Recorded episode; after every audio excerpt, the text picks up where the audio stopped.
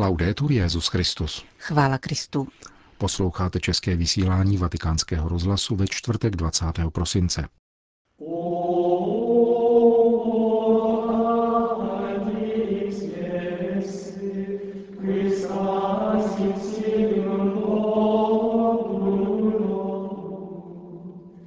Zvěstování páně převrací dějiny, kázal papež František při raním v kapli domu svaté Marty.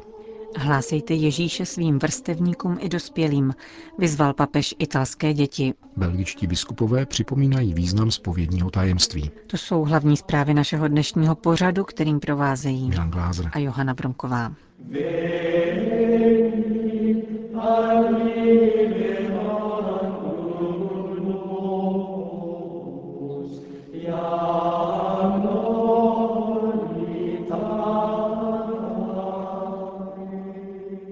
Zprávy vatikánského rozhlasu. Vatikán. O zvěstování páně se obtížně káže. Konstatoval poněkud překvapivě svatý otec ve své promluvě v kapli domu svaté Marty při dnešní liturgii, která podává Lukášovo evangelium o zvěstování paně Marii. Papež František ve svém neobvykle krátkém kázání mluvil o převratné změně dějin, kterou je tato událost. Při jejímž liturgickém slavení věřící při recitaci příslušného místa v krédu poklekají. Pasáž z Lukášova evangelia, kterou jsme slyšeli, nám podává rozhodující, nejrevolučnější moment dějin. Překotnou situaci, která všechno mění a převrací dějiny. Na tuto pasáž se káže obtížně. Když na slavnost narození nebo zvěstování páně pronášíme vyznání víry, tak při zmínce o tomto tajemství poklekáme. Je to moment, který všechno mění, všechno odkořene. Liturgicky patří dnešek kořeni. Vstupní antifona, která ukazuje tento smysl, mluví o kořeni jese, z něhož vyrazí ratolest. Bůh se sklání. Bůh vstupuje do dějin a činí tak originálním způsobem, který je mu vlastní. Překvapením. Překvapivý Bůh nás opět překvapuje. Una sorpresa. Il Dio delle sorprese ci sorprende una volta. A citací ze zmíněné evangelní pasáže papež pokračoval. Lo Spirito Santo scenderà su di te e la potenza dell'Altissimo Duch svatý se stoupí na tebe a moc nejvyššího tě zastíní. Proto také dítě bude nazváno svaté, syn boží. I tvoje příbuzná Alžběta počala ve svém stáří syna a je už v šestém měsíci, ačkoliv byla považována za neplodnou. Vždyť u Boha není nic nemožného. Maria řekla, jsem služebnice páně, ať se mi stane podle tvého slova. A anděl od ní odešel. avvenga per me secondo la tua parola. E l'angelo si allontanò da lei. Zakončil Petrův nástupce svoji promluvu před dnešní raní mši v kapli domu svaté Marty. Vatikán. Jako každoročně v závěru adventu Petrův nástupce pozdravil děti a dospívající z italské katolické akce snad nejstaršího laického hnutí v této zemi. Jeho počátky sahají do 60. let 19. století, kdy dva mladí muži založili první společnost italské katolické mládeže. Moto v jehož duchu se dodnes nese činnost katolické akce, a sice modlitba, akce, oběť, v sobě zahrnuje její individuální i kolektivní program, tedy odanost svatému stolci, studium katechismu, svědectví křesťanského života a skutky milosedné lásky. Před necelým půlstoletím vznikla odnož tohoto laického hnutí zaměřená na formaci dětí a dospívajících ve farnostech. Papež František při audienci v Klementinském sále Apoštolského paláce jejich zástupcům připomenul, že existence dospělých kněží i lajiků, kteří věnují svou péči a lásku výchově mladé generace, není vůbec nic samozřejmého. Moudrost a trpělivost, kterou k tomuto potřebují, lze jenom vymodlit, podotkl. Svatý otec poté přešel k celoročnímu tématu, kterým se děti zabývaly a které se tentokrát týkalo Ježíšova setkání s Marií a Martou v Betánii. Partendo da questo episodio, voi e gli altri ragazzi di tutte le diocesi italiane Počínaje tímto příběhem spolu s ostatními mladými lidmi ze všech italských diecézí znovu nalézáte své povolání k přátelství s Ježíšem, k jeho stále bližšímu poznávání, ke každodennímu setkávání v modlitbě, abyste se mohli stávat jeho hlasateli. Jde o to předávat krásné poselství, poselství spásy, a to jak vašim vrstevníkům, tak dospělým. Jak zní toto poselství? Vypovídá o tom, že nás všechny pán miluje. To je ona pravá, velká a dobrá zpráva, kterou Bůh daroval světu, když jeho syn Ježíš přišel mezi nás. Pán nás všechny miluje. Miluje nás všechny společně a každého zvlášť. A to je moc krásné. Římský biskup vyjádřil potěšení nad tím, že formaci v katolické akci vždy doprovázejí konkrétní charitativní projekty. Povzbudil k jejich uskutečňování a poděkoval za užitečný dar pro papežskou dobročinnou pokladnu, který mu děti předali. Drazí chlapci a dívky, o Vánocích by se Ježíš opětovně chtěl narodit ve vašem srdci, aby vám daroval pravou radost, kterou vám nikdo neodejme. Přinášejte tuto radost dalším mladým lidem, kteří možná trpí, prožívají nějaké těžkosti a zejména těm, u kterých si povšimneme jejich osamocenosti a možná týrání. se předávejte dobrotu a přívětivost, abyste tak utvářeli bratrštější, solidárnější a křesťanštější svět. Vybízel Petrův nástupce děti z italské katolické akce při dnešní předvánoční audienci.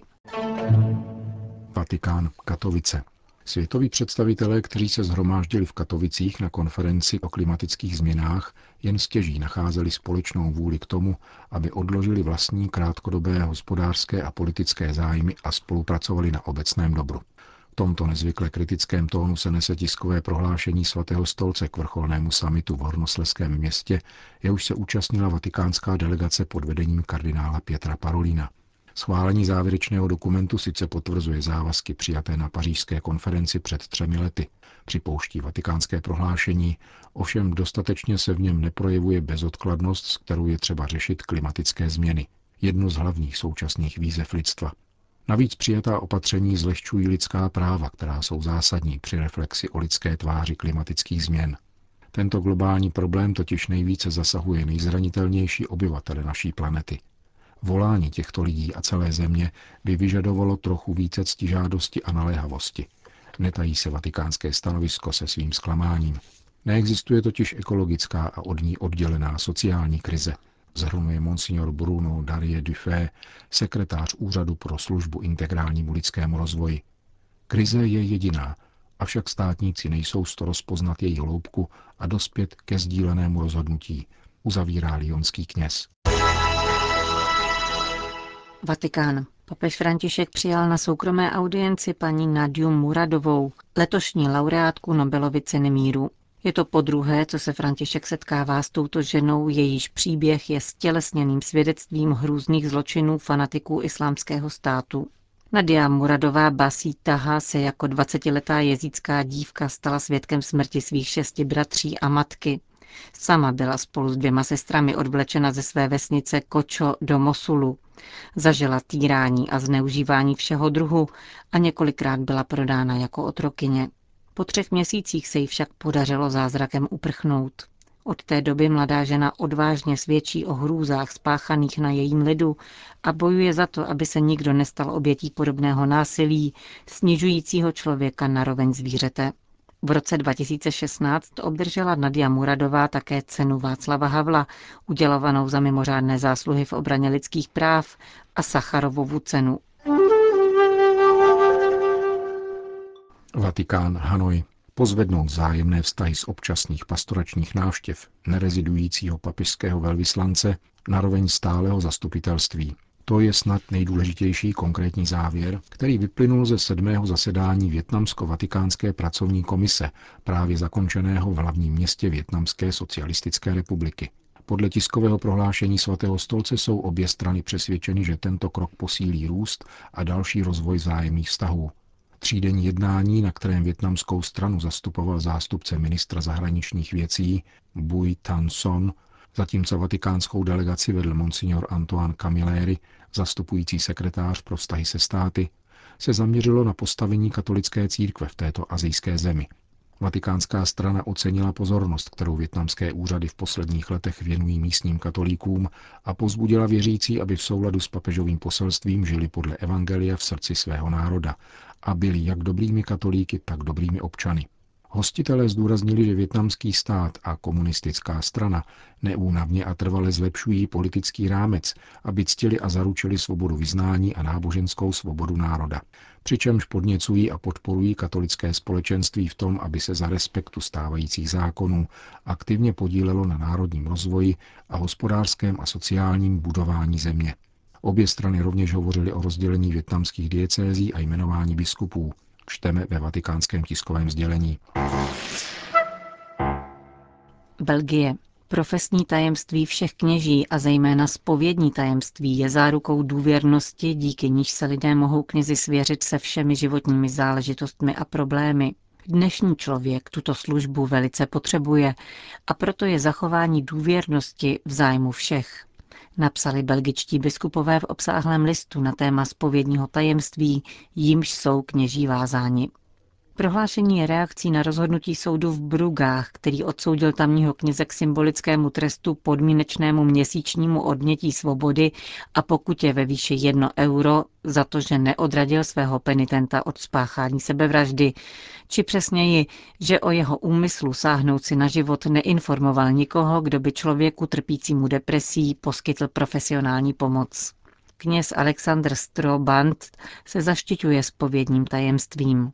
Soud uznal, že spovědní tajemství je zvláštním druhem profesního tajemství, nezbavuje však odpovědnosti poskytnout pomoc. Belgičtí biskupové reagovali na tento případ zvláštním prohlášením, ve kterém vysvětlují význam profesního tajemství všech kněží.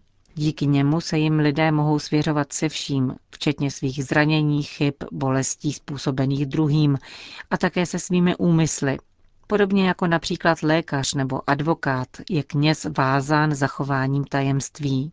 Výjimkou jsou situace, kdy přichází do styku s reálným ohrožením psychické či fyzické nedotknutelnosti nezletělého nebo jinak bezbranného člověka. Belgičtí biskupové připomínají, že v obtížných případech mohou kněží požádat o radu jiné kněze nebo své představené v rámci takzvaného sdíleného profesního tajemství. Zvláštním případem profesního tajemství je spovědní tajemství, které nesmí být porušeno v žádném případě. Závazné je dokonce i tehdy, kdy penitent nedostal rozřešení. Během spovědi jsou si kněz i penitent vědomi, že hřích se může opakovat. Kněz má užívat veškerou sílu přesvědčivosti, aby člověka přiměl ke změně hříšného jednání a k přijetí odpovědnosti za své činy. V krajních případech sexuálního zneužívání nezletilých může spovědník přerušit svátostné dění a odložit akt rozhřešení na chvíli, kdy se penitent vydá do rukou spravedlnosti. Nesmí však ani slovem, ani jakýmkoliv gestem vyjevit, co se ve spovědi dozvěděl. Kanonické právo nepředvídá pro tyto případy žádné výjimky, zdůraznují belgičtí biskupové. Švédsko. V nejkratší den roku 21. prosince se otevřou brány starého kostela v Jokmoku, nedaleko za severním polárním kruhem. Ekumenické zhromáždění zopakuje obřad svící, jaký se konal v Lundské katedrále během návštěvy papeže Františka před dvěma roky, aby připomnělo, že pravým světlem světa je Ježíš. Ekumenickou modlitbu iniciovali kněží Björn Göransson a Gen Dier z katolické farnosti Lulea spolu s luteránským farářem Gotardem Nilsonem a Elenou Vereje z Jokmoku. Zastoupena bude také švédská křesťanská rada a místní svobodné křesťanské obce. Oblast Jokmoku i kostel, v němž bohoslužba proběhne, jsou spojeny s kulturou Laponců. Jednočtení proto bude předneseno také v sámštině, prastarém jazyku nejsevernějších Evropanů. Obřad svící vznikl pro ekumenickou bohoslužbu u příležitosti připomínky pětistého výročí reformace, které se v Lundské katedrále zúčastnil 31. října roku 2016 papež František. Pět zažehnutých svící připomene pět ekumenických imperativů podepsaných při této příležitosti Petrovým nástupcem a biskupem Muníbem Junanem, předsedou Světového luterského svazu. V den, kdy sluneční paprsky nedosahují severní polární kruh, nedlouho předtím, než se světlo začne vracet, přednesou účastníci bohoslužby nicejsko-cařihradské vyznání víry, v němž vyznají, že Ježíš je Bůh z Boha a světlo ze světla. Končíme české vysílání vatikánského rozhlasu. Chvála Kristu. Laudetur Jezus Christus.